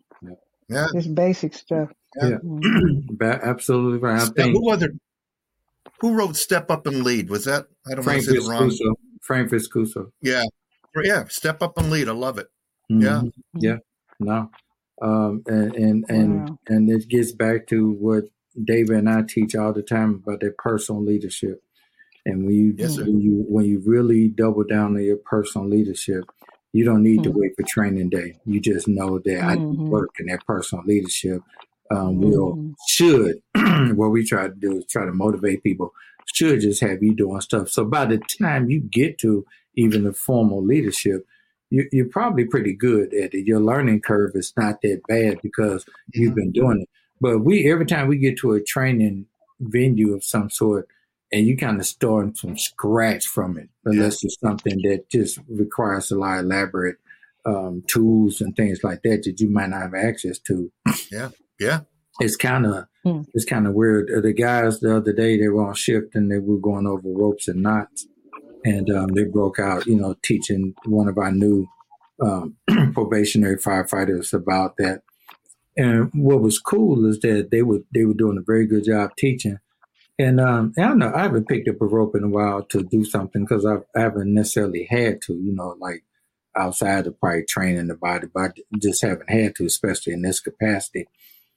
But I remember picking it up, and it was just like the muscle memory kicked in, just like yeah. bowline, uh, clove hitch, mm. whatever. Just you know, and then I was doing the trick that we used to do when I was a, uh, a recruit. You know, we tied behind our back and see if we did that. And I was like, watch this little watch this little party favor, you know, and did that mm-hmm. But my point is I wasn't doing it I wasn't doing it to show off more than I was saying that it's not always gonna be an ideal condition where you yeah. get build mm-hmm. it uh, uh, where you can use the dexterity of your fingers without gloves and and it's going to be during mm-hmm. the daytime it's going to be 75 degrees and right. you're going to tie a needed knot under under mm. uh, under very little duress to go help something.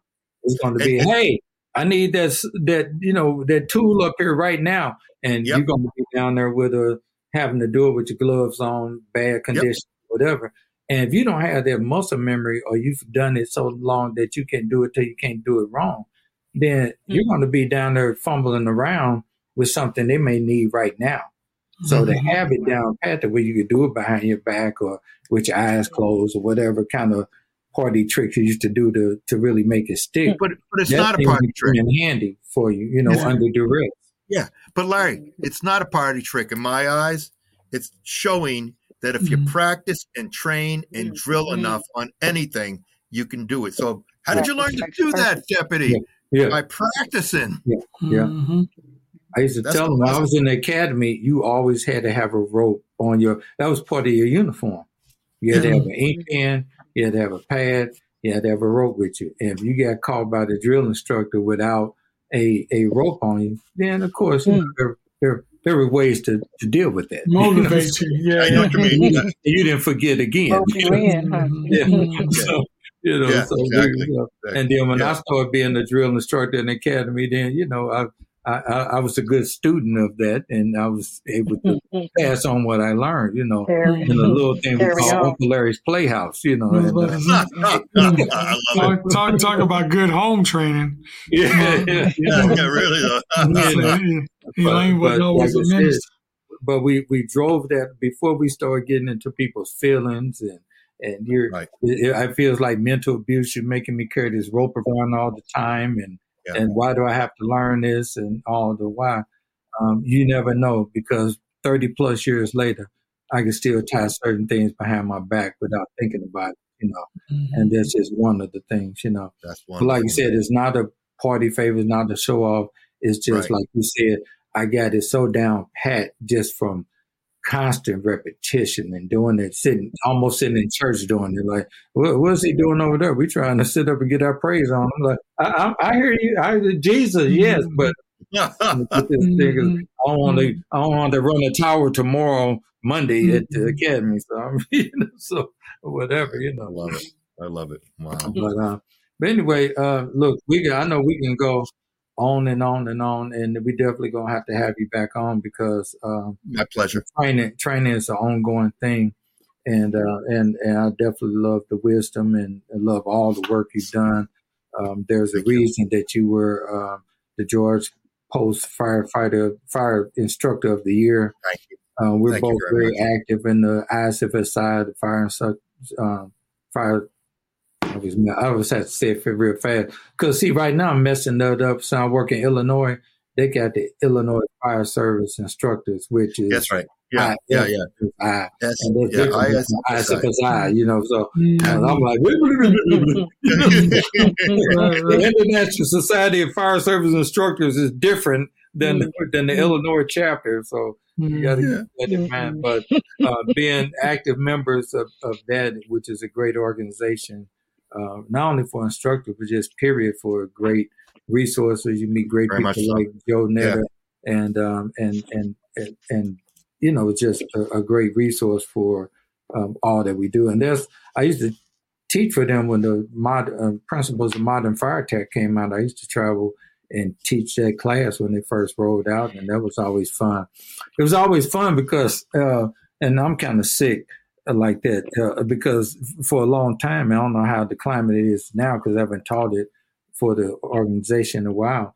But it was it was hostile territory in some places. You went to Yeah. teach that that course, you know, and I said, Yeah. "Ooh, let me go there." I like just mix it up a little bit, you know. So, Yeah. Wow. um, yeah. but Yeah. but I think it lead it did add tools to the toolbox.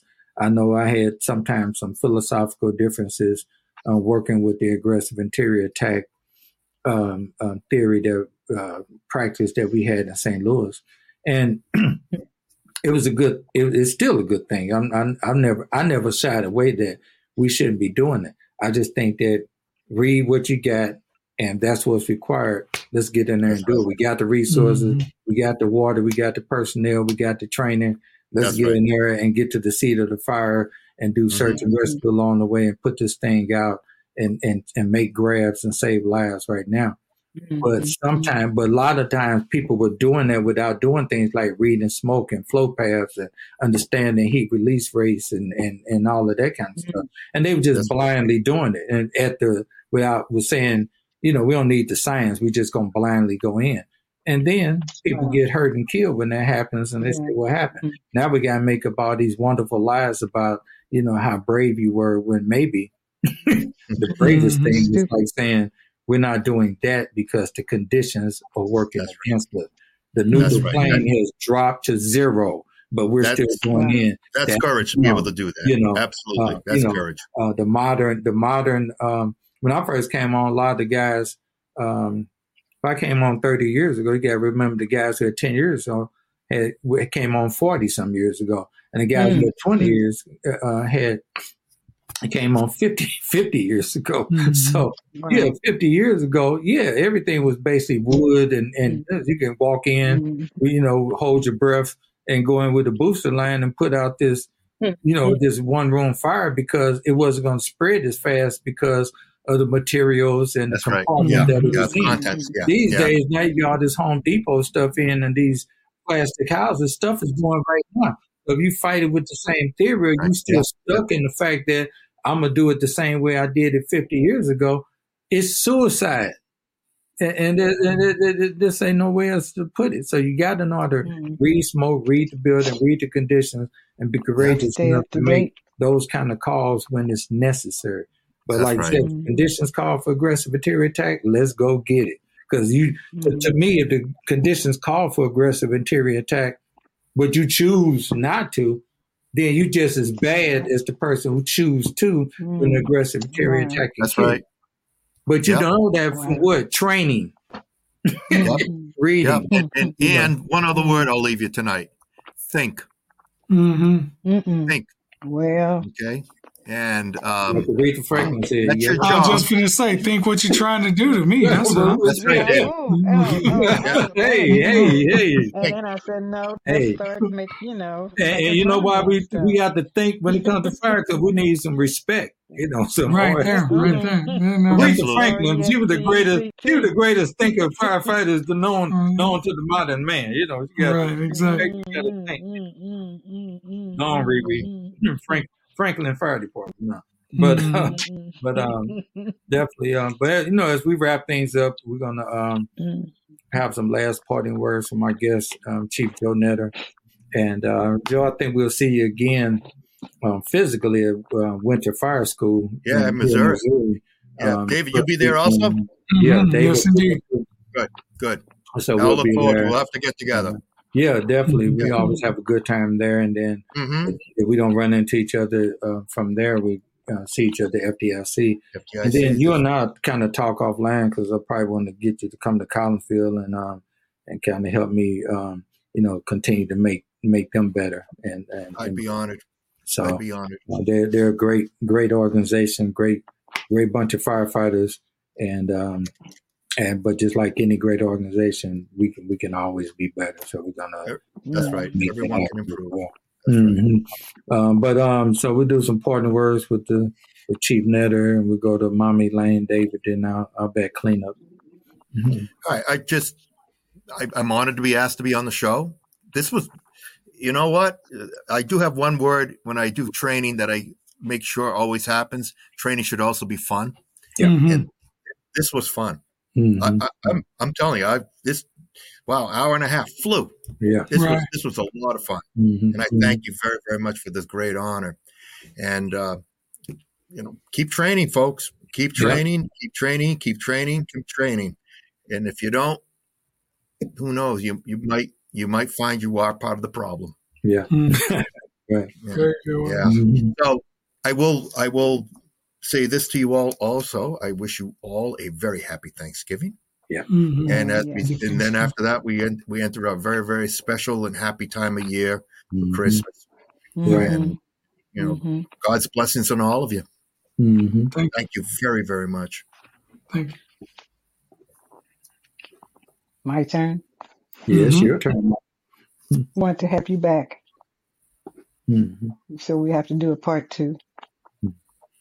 Thank That you. means it's, Very that means it's going to happen, Joe. Every time she says that, we have to get people back. So we'll you'll be back. Yes, Anytime.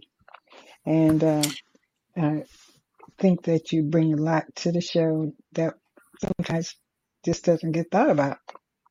And so I thought you did a good job with that, but could be added to, you know, if we need some more. And uh, you have a safe trip.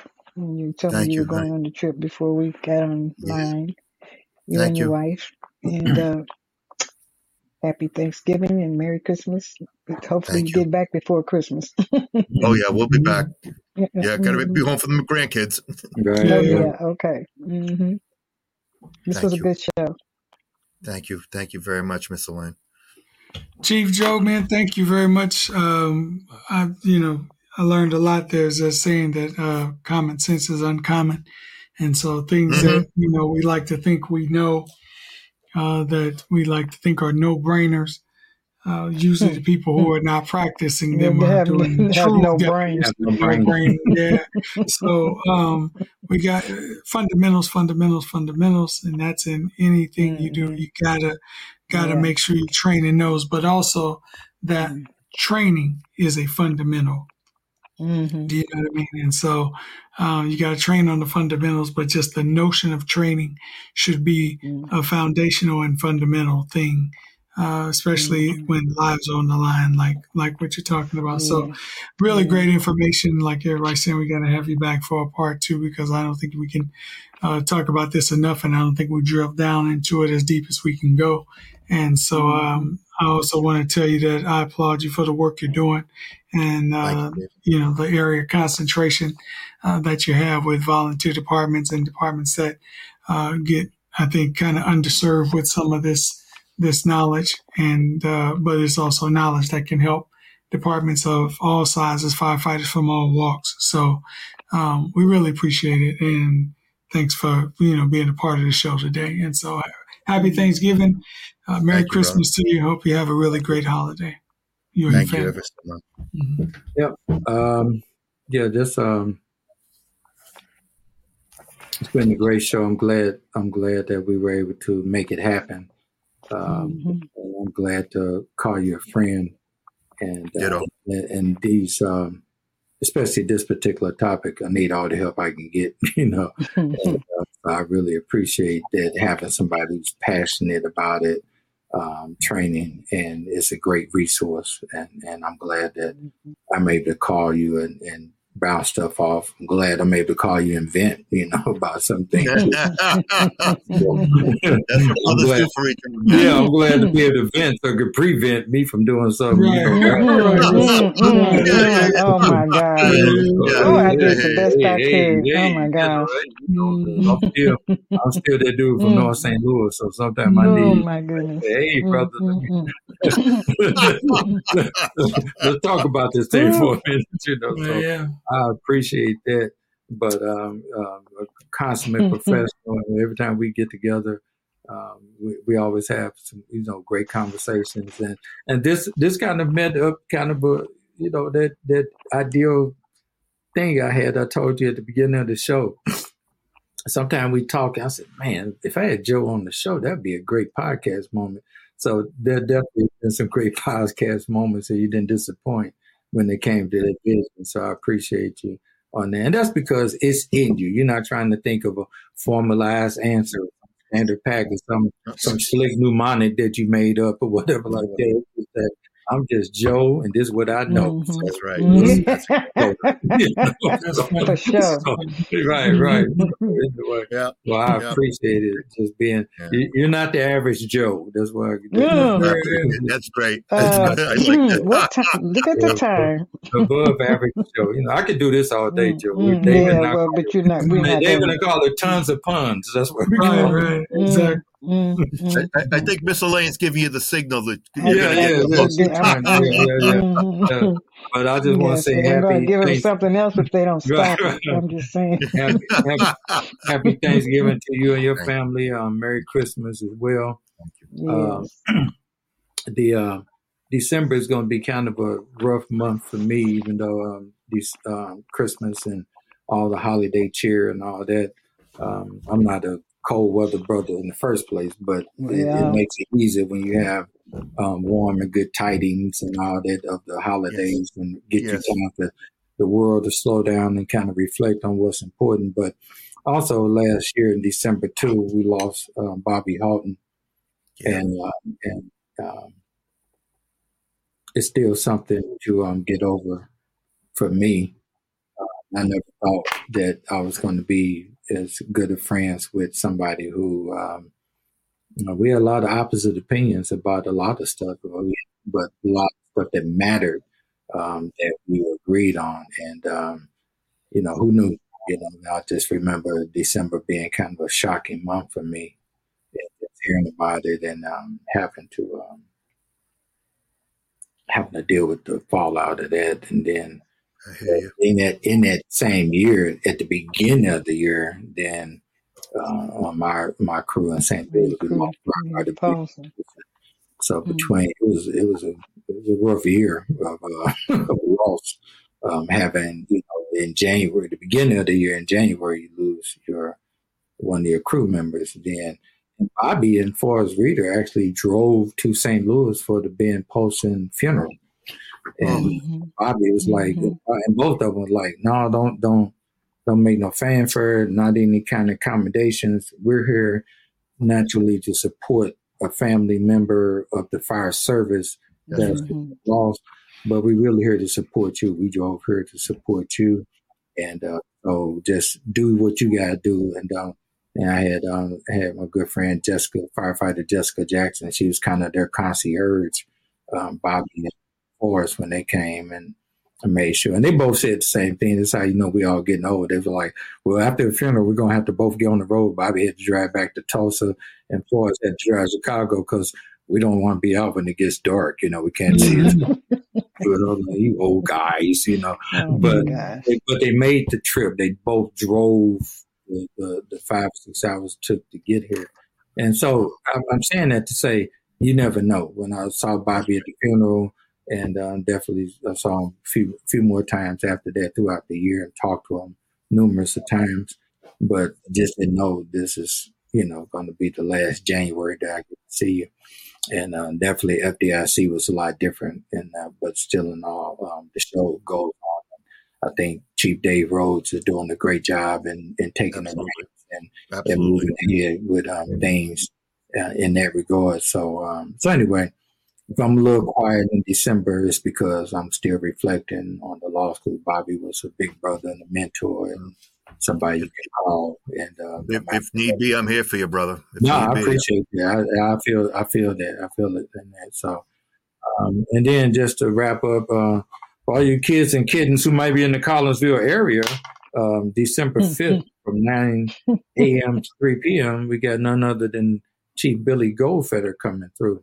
Hmm. And um, if you know Billy, the um, the secret list and firefighter close calls and all that. So um, Billy has been a bit and and and, two what we were talking about tonight, talking about how everybody doesn't go home and some of the reasons why. Mm. So be Mm. sure to come out, Collinsville uh, uh, Fire Department. We're hosting it, and um, at the Gateway Center in Collinsville. So there's, if you go on the website, um, check it out. There's a flyer with a QR code. So um, I've I've stepped up a little bit in my um, technology. Scan the QR code with your phone, kids, and then uh, fill out the information. And it's about thirty dollars, and come on out. Um, lunch is included, sponsored by one eight hundred Board Up. So if you come out and check out um, Chief Billy Goldfeder, uh, you'll be glad you did. And if people, there, you know, Joe, there were actually people at the foods meeting who had never heard of Billy. I was like, oh, wh- where you been? Under a rock? But there were, like young, Yeah. there were a lot of young people. They were like, Gold, Goldfinger, isn't that old James Bond?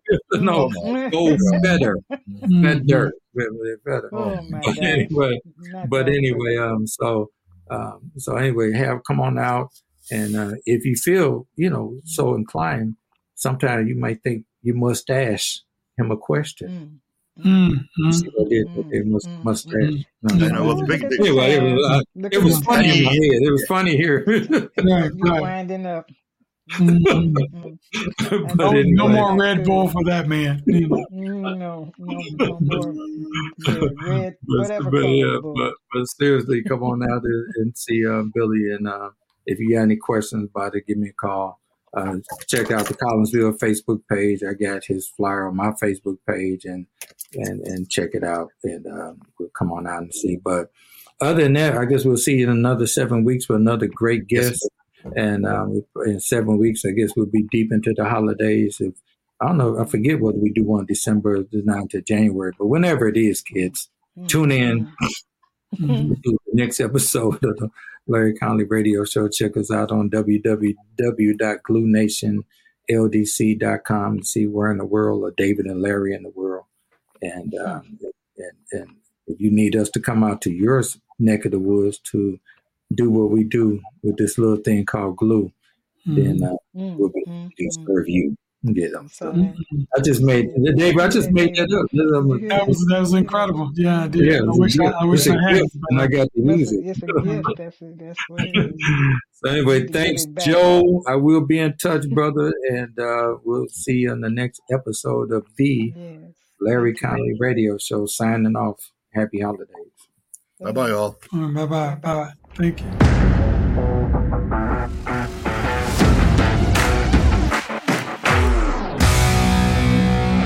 Fire Store, equipping protectors with passion. Every decision the Fire Store makes as a company is about its customers. As the holiday season has quickly approached, explore a wide selection of unique and practical gifts at the Fire Store's Gift Center. Find the perfect presents for firefighters, EMTs, and first responders today. The Fire Store's goal is to get you the gear you need when you need it at prices you can afford. Visit thefirestore.com for everything but the truck and shop its family of brands including Streamlight, MSA, Lion, Fleer, and more. With the Lucky Land slots, you can get lucky just about anywhere. This is your captain speaking. Uh, we've got clear runway and the weather's fine, but we're just going to circle up here a while and uh, get lucky. No, no, nothing like that. It's just these cash prizes add up quick. So I suggest you sit back, keep your tray table upright, and start getting lucky. Play for free at LuckyLandSlots.com. Are you feeling lucky? No purchase necessary. Void where prohibited by law. 18 plus terms and conditions apply. See website for details.